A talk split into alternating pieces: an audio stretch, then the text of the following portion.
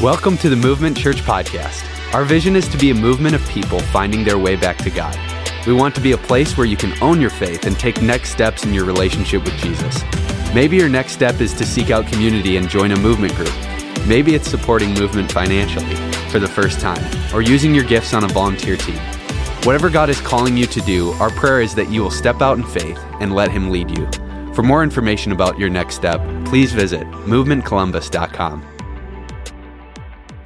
This has nothing to do with our uh, message today, but on Thursday in this very room, I was a part of a boot camp here at the YMCA, and they decided that we should do like hundreds of uh, squats and different things. And just as I was walking up there, my left leg gave out, and I thought I was going to fall in front of all of you. It didn't, but I just wanted to explain that if I collapse all of a sudden, you'll know why, because I'm in, I'm in lunge overload this week. So uh, that's a little background on me trying to lose some Wait before the holidays you didn't want to know about. But anyway, uh, we're, we're in the middle of a series called Happy Holidays with a question mark there uh, at the end. And the reason that question mark is there is because some of us uh, don't know exactly what this time of year means to us, and we're not sure what our attitude is on it. I read a study that said that 88% of Americans think this is the most stressful time of the year. Um, I thought about saying who, who agrees with that or who thinks this is the most stressful time of the year, but some of you are sitting next to the people that stress you out. So we can't do that. So I'm just gonna know that you're probably with me on this, that maybe you're stressed out about something. Maybe you're stressed out uh, because you get to hang out with family. Maybe you're stressed out because family are the people that you don't want to hang out with and relationships can be complicated.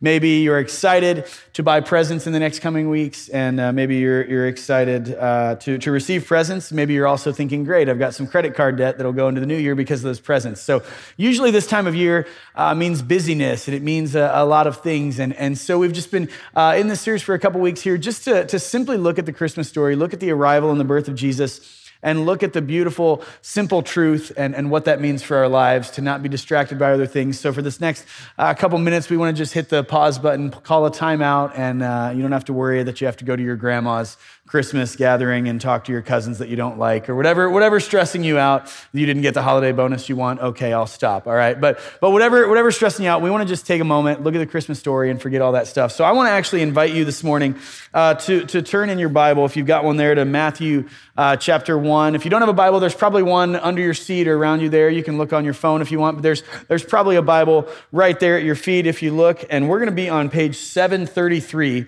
Page 733. We're going to read the, uh, the Christmas story here out of Matthew chapter 1, verse 18, Matthew 1 18 on page 733. And we're going to go into uh, chapter 2 here and see what we can learn, what God wants to show us this morning. So let me read this Matthew chapter 1, verse 18, page 733. It says this This is how Jesus the Messiah was born. His mother Mary was engaged to be married to Joseph. But before the marriage took place, while she was still a virgin, she became pregnant through the power of the Holy Spirit. Joseph, to whom she was engaged, was a righteous man and did not want to disgrace her publicly. So he decided to break the engagement quietly. As he considered this, an angel of the Lord appeared to him in a dream. Joseph, son of David, the angel said, Do not be afraid to take Mary as your wife, for the child within her was conceived by the Holy Spirit. And she will have a son, and you are to name him Jesus, for he will save his people from their sins. All of this occurred to fulfill the Lord's message through his prophet Look, the virgin will conceive a child. She will give birth to a son, and they will call him Emmanuel, which means God is with us. When Joseph woke up, he did as the angel of the Lord commanded and took Mary as his wife. But he did not have sexual relations with her until her son was born, and Joseph named him Jesus. Chapter 2, verse 1. Jesus was born in Bethlehem in Judea during the reign of King Herod. About that time, some wise men from eastern lands arrived in Jerusalem asking, Where is the newborn king of the Jews? We saw his star as it rose, and we have come to worship him. King Herod was deeply disturbed when he heard this, as was everyone in Jerusalem. He called a meeting of the leading priests and teachers of religious law and asked, Where is the Messiah supposed to be born? In Bethlehem in Judea, they said, For this is what the prophet wrote, And you, O Bethlehem, in the land of Judah, are not least among the ruling cities of Judah. For a ruler will come from you who will be the shepherd of, for my people, Israel. Then Herod called for a private meeting with the wise men, and he learned from them the time when the star first appeared. Then he told them, Go to Bethlehem and search carefully for the child. And when you find him, come back and tell me so that I can go and worship him too. After this interview, the wise men went their way, and the star they had seen in the east guided them to Bethlehem. It went ahead of them and stopped over the place where the child was. When they saw the star, they were filled with joy. They entered the house and saw the child with his mother, Mary, and they bowed down and worshiped him. Then they opened their treasure chests and gave him gifts of gold, frankincense, and myrrh. When it was time to leave, they returned to their own country by another route, for God had warned them in a dream not to return to Herod. I'm sure that isn't the first time that most of us have heard that story. In fact, if I were to guess, I'm assuming that everyone in here could probably tell me some of the key phrases from the Christmas story as it's told in the book of Luke and this one in the book of Matthew. There are phrases that we just know, like wrapped him in snuggly strips of cloth, right? Or, or, or, or laying, lying in a manger. There, there are ways that we repeat this, even, even things like gold, frankincense, and myrrh. If we were to run across words that complicated that we never see in a book, we'd be like, I don't even know how to pronounce those words. But gold, frankincense, and myrrh just rolls off the tongue, right? Because this is a, a time of year when, when we're used to hearing this story, when we're used to traditions, when we're used to things that, that happen. And even though the Christmas season lasts like three months now, we, we know this, this story, right? It seems like Christmas from last year was, was just over like six months ago, and we're, we're back in this. And sometimes when something is a, a tradition, I think that, that we can maybe take it for granted, or maybe we just we gloss over it because we're around it, we're, we're in it so much that we, we let it lose power. And so what I want to do this morning in the name of having fresh eyes is read another account, another version, another angle from the Christmas story. But first, I want to I want to tell you this. Many of you have uh, heard me talk about my wife's family. They, uh, they are very, very German. We celebrate the most German Christmas Eve ever. I've told you about that before. I've joked about that. They eat like cold meats and clear jellies called salsa and stuff that I've never heard of on Christmas Eve. And they sing German songs that I don't know. And those of us that are the in laws of the family just sit there very confused. I've joked about that before. And I don't mean to pick on them, but it's kind of funny. So, anyway, a couple of years ago, uh, my, uh, my mother-in-law uh, was talking to my, my wife's grandfather, and uh, he's the one who, who came here from Germany, and she said, hey, uh, Opa, will you maybe take a moment just to tell the family what was Christmas like when you were a child? What was Christmas like when you were growing up? Why do you like us to, to celebrate in this way? And so he began to talk about his childhood, and some of us had heard bits and pieces, but some of those things don't get talked about often. And so he said, well, to start things off, you guys get a lot of presents here. He's like, you're probably going to get a couple hundred dollars dollars worth of presents and he's looking around at us and we kind of all felt judged, but he was right, you know. And he said, he said, Do you know what I hoped to get when I was little? If I was really good and it was a great year, there would be one of my socks nailed to the, the fireplace. And, and if I woke up and everything went great that year, I would get an orange in the bottom of that sock. And he's like, and you guys are mad if you don't get an Xbox. And we were like, okay, point for Opa, right? So he went on to, to tell us this. And, and he told us that actually when his father uh, was, was when they were living in Germany, uh, was when the, the Nazi regime kind of rose to power. And, and so his father uh, tried to stand against them in his community when he was asked to join in what they were doing. And uh, they weren't obviously happy about that. And so what they did is they forced him into the army and they put him on the front lines so that he would be captured. And he was a, a prisoner of war who was captured by Russia. And uh, the, grandpa's dad, Kristen's great grandfather, was gone and was a prisoner of war in Russia for eight years. And he was able to send one letter to his family. They didn't even know if he was still alive or what was going on. And so Kristen's grandpa grew up in a family back then where the father would provide, and that's usually where a lot of the, the work was done, and he had the job. And so everyone had to work, and they were barely able to make uh, ends meet and, and pay the bills. And so that's why, as he told this story, if it was a really great year, they might have enough money that they could get each one of the kids an orange. And he's telling us this, and I'm like, I'm a terrible person, and I will never judge the German Christmas again, right? And, and he's, he's telling us these things, and, and he said, uh, There's something else I, I, want you guys to know that, that after eight years, one day my dad just miraculously walked in the door. He was accidentally released from that uh, POW camp, and, and he, was, he was able to come home. But when he got home, uh, he still had a lot of trauma from, from being a prisoner, and so he would have night terrors. And so that's the reason that our family moved to America, because he was never able to adjust back to normal life. He was always always afraid of what would happen in his country. And so Kristen's grandpa told us all this stuff. And he said, The reason that we celebrate is because I never want my family, I never want them to forget where they came from. I never want them to stop being grateful for who they are. And I never want them to forget all that they have and all the blessings that they have here in America. That sounds a little different than when I make fun of my, my German family, right? Sometimes, sometimes some, some context can change how you, you view the story. And so I want us to look, like I said, at another passage today, because I think sometimes we, we hear the Christmas story, we, we think, all right, Mary, Joseph, shepherds, angels, cool, baby Jesus, wise men. All right, got it. I know that story. It's awesome. And that's a tradition that we hear and we, we gloss over it. And so I want to take us to Isaiah chapter 9, as, uh, as Don mentioned this morning.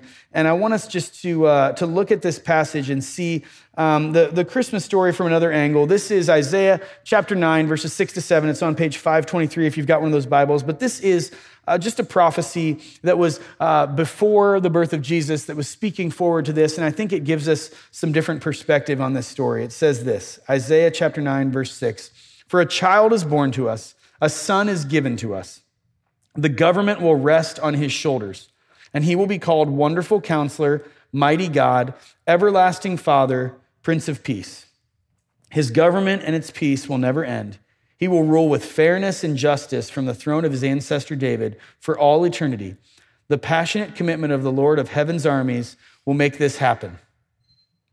See, Isaiah chapter 9 is a prophecy about a, a, future child who this, this, this nation and this government would, would rest on. We're told there that the government would rest on his shoulders, that, that this child would be called by titles that could really only rightfully be attributed to God. And so, this prophecy that was looking forward, looking forward to the birth of Jesus and kind of forecasting the Christmas story, it's one of the most well known Old Testament prophecies about Jesus. But I think for us to understand what it would mean, I want us this morning to take a look at some of the different audiences that would have read this passage. The book of Isaiah speaks to people that were living in three different time periods. I think most of us know that the Old Testament is uh, the story of the nation of Israel, God's people. God told a man named Abraham that he would make him into a great nation, that he would make his people into a, a great country, and God made a covenant with them. God journeyed with them. And the Old Testament is the story of God's journey with the Israelites and uh, all of the different things that they went through. There were moments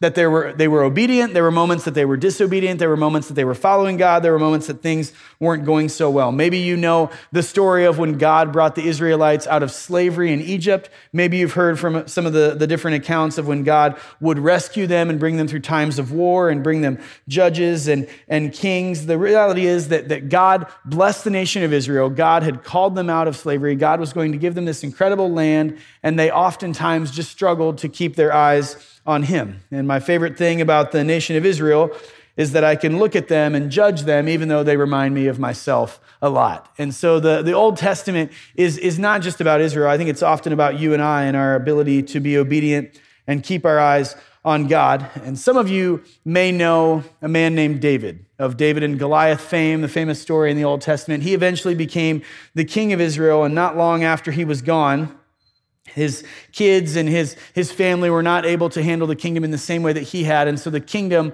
split into two pieces. Now, part of the kingdom fell to the Assyrians in 722 BC, and part of the kingdom would later be taken over by the Babylonians. But these are some of the audiences that would have read this passage looking forward to the birth of Jesus. There would have been people who would have read this story as their nation was falling apart, as their nation had fallen apart, and after their nation had fallen apart. And so, chapter 9 of Isaiah is speaking to all of these different audiences. These are all people that would have read this passage, and it would have meant a different thing to each one. The first audience is this the audience who would have read this as their country was falling apart.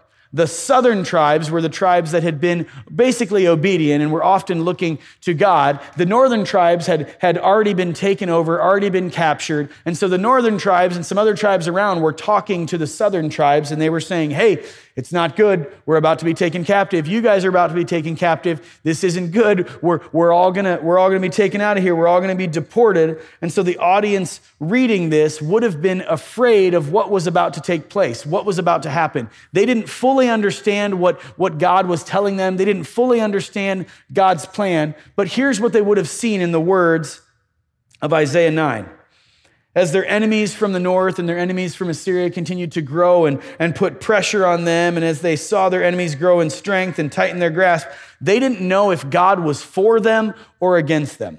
They knew that they were God's people. They knew that they were supposed to be this chosen country. They knew that there were ups and downs, and there were times they were obedient and times they were disobedient, and they'd seen a lot of things happen. But it seemed in these moments that their country was falling apart. It seemed that it was inevitable that they were going to be taken over. And so they would have read this and not completely understand it. But here's what this audience would have seen as they read those words.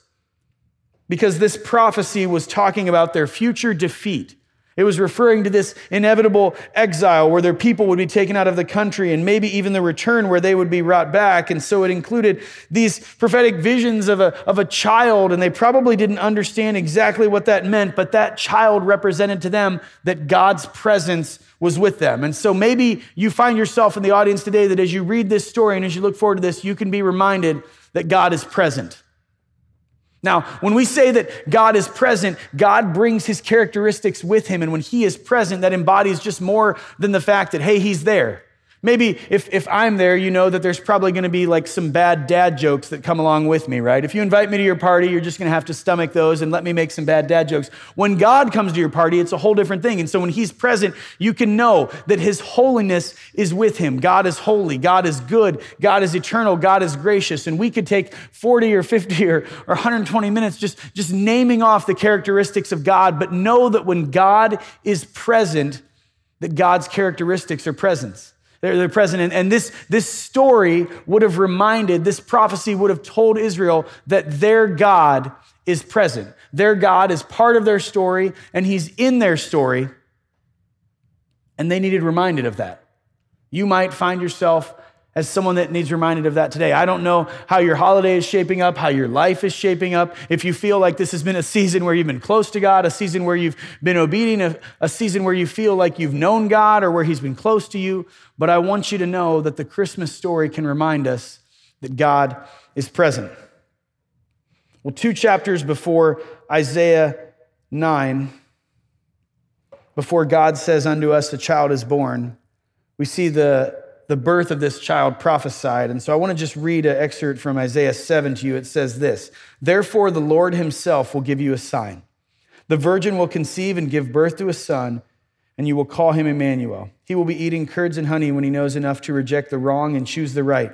For before the boy knows enough to reject the wrong and choose the right, the land of the two kings you dread will be laid to waste. The phrase Emmanuel means God with us. And so, just like chapter 9, verse 6, chapter 7 is also a prophecy about the birth of Jesus, about the coming of the Messiah, and about what's going to take place. In fact, the Gospel of Matthew quotes this when it recounts the story of the birth of Jesus. And this prophecy is an encouragement that even though things are not going how Israel wants, even though they know that their country is going to be taken over, even though these powerful countries from the north are inevitably going to just lay to waste everything that they know about their culture and their kingdom, and it's going to be the end of an era, they've been reminded that God is present, but now they're being reminded that God is with them. This prophecy is an encouragement that God is on their side. And this prophecy is an encouragement and an assurance that by the time that this child is grown, that these nations that they fear and these incredible empires that are going to steamroll them, they'll be gone and they'll be forgotten and they'll be erased. For unto us a child is born. Isaiah 9 speaks of a child, and both passages describe Jesus' birth and character. And so when it says that the government will be on his shoulders, it means that he bears the responsibility of culture. It means that he bears the responsibility of mankind. The audience that would have read this after the fall of Israel was living in a time of absolute chaos. If they thought things were bad as they were fearing what was going to happen to their country after their, their, their country was invaded and everyone was deported and things were torn apart and people were taken to different spots so that they could spread them out and, and take away every hint of their culture and their intelligence, after all of this happened, they would have looked back to those beginning years and thought, remember when we had it so good when it was just a fear? And yet the nation of Israel was living in this time of chaos and had no foundation. And so this was the second audience that would have read this passage, looking forward to this prophecy. They would have read, A child is coming and the government will stand on his shoulders. And this is what we can look forward to. This is what God is doing. And they would have already been reminded that God is present, but this would have reminded them that God comforts us. We're not always in the spot we want to be in. Our story is not always as we would write it. We haven't always been obedient, and things are not always going great. I don't know where your holiday is or how your season is shaping up. I don't know if you got that Christmas bonus or you're excited to be around your family, but I want you to know that wherever you are, that God is present in your life and God comforts us as his people. We can look to him and we can know his love, we can know his character, and we can feel his comfort. Well, two of the titles that we're told about in Isaiah 9 that this child, the Savior of the world, would bear, they can kind of be said of, of some people. There's a chance in here that you might be able to say one of your friends is a really good counselor. You might say, when they're in the room, things are, are just peaceful. Maybe you wouldn't describe your friends as that, but let's pretend that they're good people. And you were. But some of these other titles that are said about this child are, are things that would just have to be said about God. You would never say, whenever my friend's in the room, it just feels like he's mighty God. You would never say, when my friend's in the room, she just she feels like she feels like an everlasting father. You know, you just wouldn't you wouldn't say that about people that are human. These are names that would apply to God. And so the Israelites weren't expecting just some person. They weren't expecting some average person to come into the scene. When they would read this passage, they could be reminded that God was present and that God comforted them. But as they looked forward and looked at what was going to happen, who the Messiah would be, they didn't know what to think. It's easy for us now that we have the Old Testament and the New Testament to piece all these things together and be like, it's right here. They should have known the Savior of the world was coming. Duh, Israelites, right? That's what we love to do. Look back on the Old Testament and just judge them. We would have done it different. We would have done it better, but we probably wouldn't have, right? They had no concept of this incarnation. They had no concept that Israelites were going to have a Savior who was more than an earthly king. And yet, that's exactly what happened the mighty God that they would receive, the everlasting Father that they would come to know, was not an immediate physical king. That's what Israel wanted, but that's not what they received. The kings that they were afraid of, the kings that they had feared were knocking on their door. And in their short sighted plan, they thought, we just need someone right now in this moment who can be slightly better than those kings, who can motivate us a little bit more, who can gather some armies, gather some wealth, keep us rallied together. We just need to defeat these people who came in and took all our stuff and ruined our country. We need to restore things to be a little bit better than the way they were, and things will be great. But that wasn't God's plan. God had reminded them that He was present in their struggle as their country was falling apart. God had reminded them that He would comfort them as they suffered, as their, their, their country laid in this, this wasteland. And, and yet He was reminding them of something so much greater because this is how the third audience would have read this passage. In the Gospel of John, we read about the fulfillment of this prophecy. This country had been looking for an immediate physical king, a physical savior, and the child who bore these qualities was not born in that moment. He was born centuries later, not in the way they would have designed, not in the way they would have understood, but he wasn't just a human, he was the incarnation of the living God. John 1:14 says the word became flesh and made his dwelling among us. We have seen his glory, the glory of the one and only Son who came from the Father, full of grace and truth. In the Gospel of Luke, the angel Gabriel directly alludes to the famous prophecy when he tells Mary about Jesus who would be born and says this He will be great and he will be called the Son of the Most High. The Lord God will give him the throne of his father David, and he will reign over Jacob's descendants forever. His kingdom will never end. The only king who could reign forever and reign over his descendants, and the only one who could rightfully hold all of these titles that God himself holds is not an earthly king, is not an earthly savior, but Israel was looking for this immediate remedy to their physical condition and to their spiritual condition, and God's solution wouldn't come for centuries. But when God sent his solution, when God brought his plan full motion, and when God did what he had been working toward, he sent his son Jesus. And Jesus reigns forever, and Jesus is the eternal solution. And so I don't know what audience you find yourself in. I don't know which version of this story might be the one that, that you need to hear today, but I want you to know that God is present. God is present in your story. God was present in the story of Israel. God knew their struggle. God saw their struggle. And God was in their story, right alongside them, seeing his plan happen. And when God is present, the characteristics and the character of God are present. He's not just there and, well, you should trust that and, and know that. But when God is present, He brings His love and His grace and His truth with Him. And His characteristics and His character change the situations that He is in because of His presence. And that's why we can know that God comforts us. We don't just have to say, well, I think I'm supposed to feel comforted because God's here. No, God's character is what comforts us. We can know his character, we can trust his character, we can lean into his character, and we can see his character as his presence is with us. And God didn't just want to change our situation or slightly fix our situation. God sent Jesus to be the eternal solution to the nation of Israel's situation and every situation after that that we find ourselves on this planet Earth. Jesus is the eternal solution to the heartache we feel, to the separation we feel, to the fear we feel, to the anxiety we feel, to all the ways we see our obedience and our disobedience changing our lives and separating us from God, and all the ways we feel our world and our earthly kingdoms and our lives and our families and our holidays coming unglued and falling apart. Jesus is the eternal solution to all those things. He wasn't the king that Israel thought they wanted, and honestly, probably not the, the king or the solution that you and I would choose, but he is the solution that changes eternity for all time. Because all of the heartache and all of the sin and all of the effects and things that we feel and know that were created by our disobedience were erased in one moment when he gave his life on the cross. He's the savior of the world because he saves us from the effects of our sins. Scripture tells us that when we know who He is, when we understand who He is and what He did on the cross,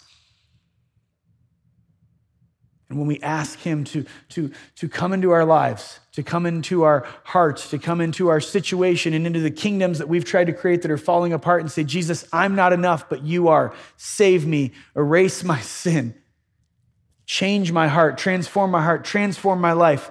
I want to live for you. Scripture tells us that Jesus is the eternal solution. Maybe you needed reminded of one of those views today. Maybe you just needed to know that God was present in your situation. Maybe you just needed to, to trust that and be reminded of that. Maybe you needed to know that God is comforting you, that God is with you in your fight, that God's walking alongside you and that He cares for you. But maybe you needed reminded again that He's the eternal solution of your problems, of your situation and of the way that your situation might feel at moments like it's, it's falling apart.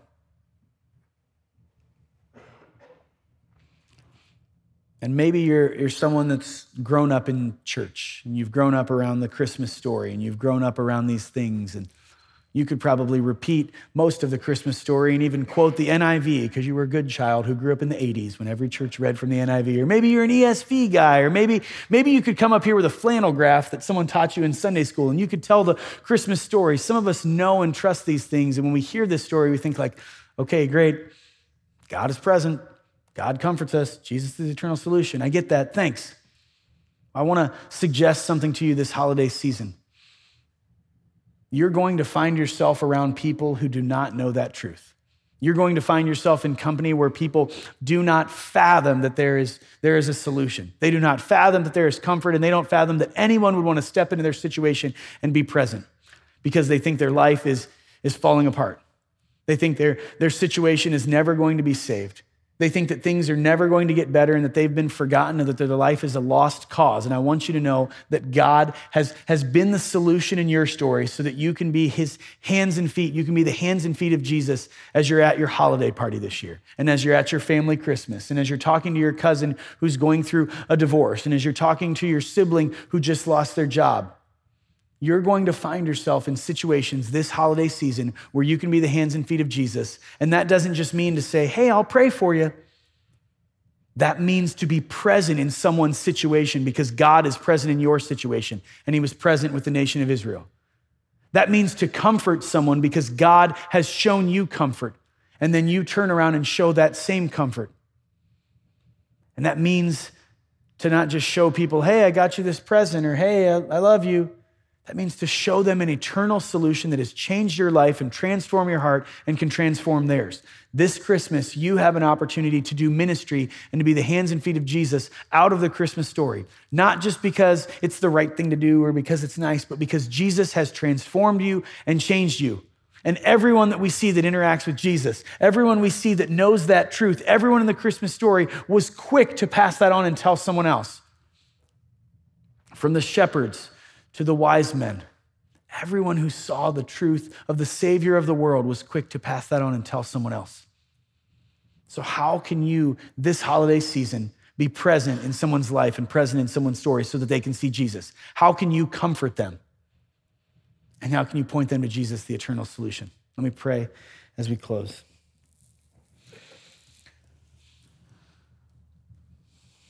God, I thank you that for thousands of years, through different cultures, different kingdoms, we can see your story unfolding. Lord, that you love us, you sent Jesus to save this world, to be our Savior. Lord, I think of the different audiences that would have read Isaiah 9 and the different ways that they, they see you. Lord, there are moments that we look at you and we, we need reminded that you are a wonderful counselor. There are moments we look at you and we need reminded that, that our culture and everything we know stands on your shoulders. And there are moments that we just need reminded that you, you bring peace. God, you sent Jesus and he's the eternal solution. And so I pray that we will look to him this year. These next weeks and days, as, as we get to celebrate, Lord, I pray that we will look to the solution, that we will look to you, and we will just be grateful and thankful. And I pray that as you give us opportunities to be around friends and family who don't know you or maybe who have taken their eyes off you, Lord, that we'll just be reminded as we as we look to you and as we trust you, as we depend on you, as we know you, that we can point others to you also. Lord, help, help the people that we interact with to, to see your presence through our lives. Lord, help them to, to see your comfort through our lives and help us to live out the fact that you have transformed us and you are the solution. God, we, we just want to be your hands and feet. We want to be a mobilized church over these next weeks. And so we lay this at your feet. And Lord, just ask that you'll give us the words to say Help us to think with your heart, to see people with your eyes, and to have your mind as we interact and love people as you would. In the name of Jesus, I pray. Amen. Thanks for listening to the Movement Church podcast. Our vision is to be a movement of people finding their way back to God. We hope wherever you are, this message encouraged you to take your next step in your relationship with Jesus. For more information about Movement Church, including attending a worship experience, getting connected, or giving online, please visit movementcolumbus.com.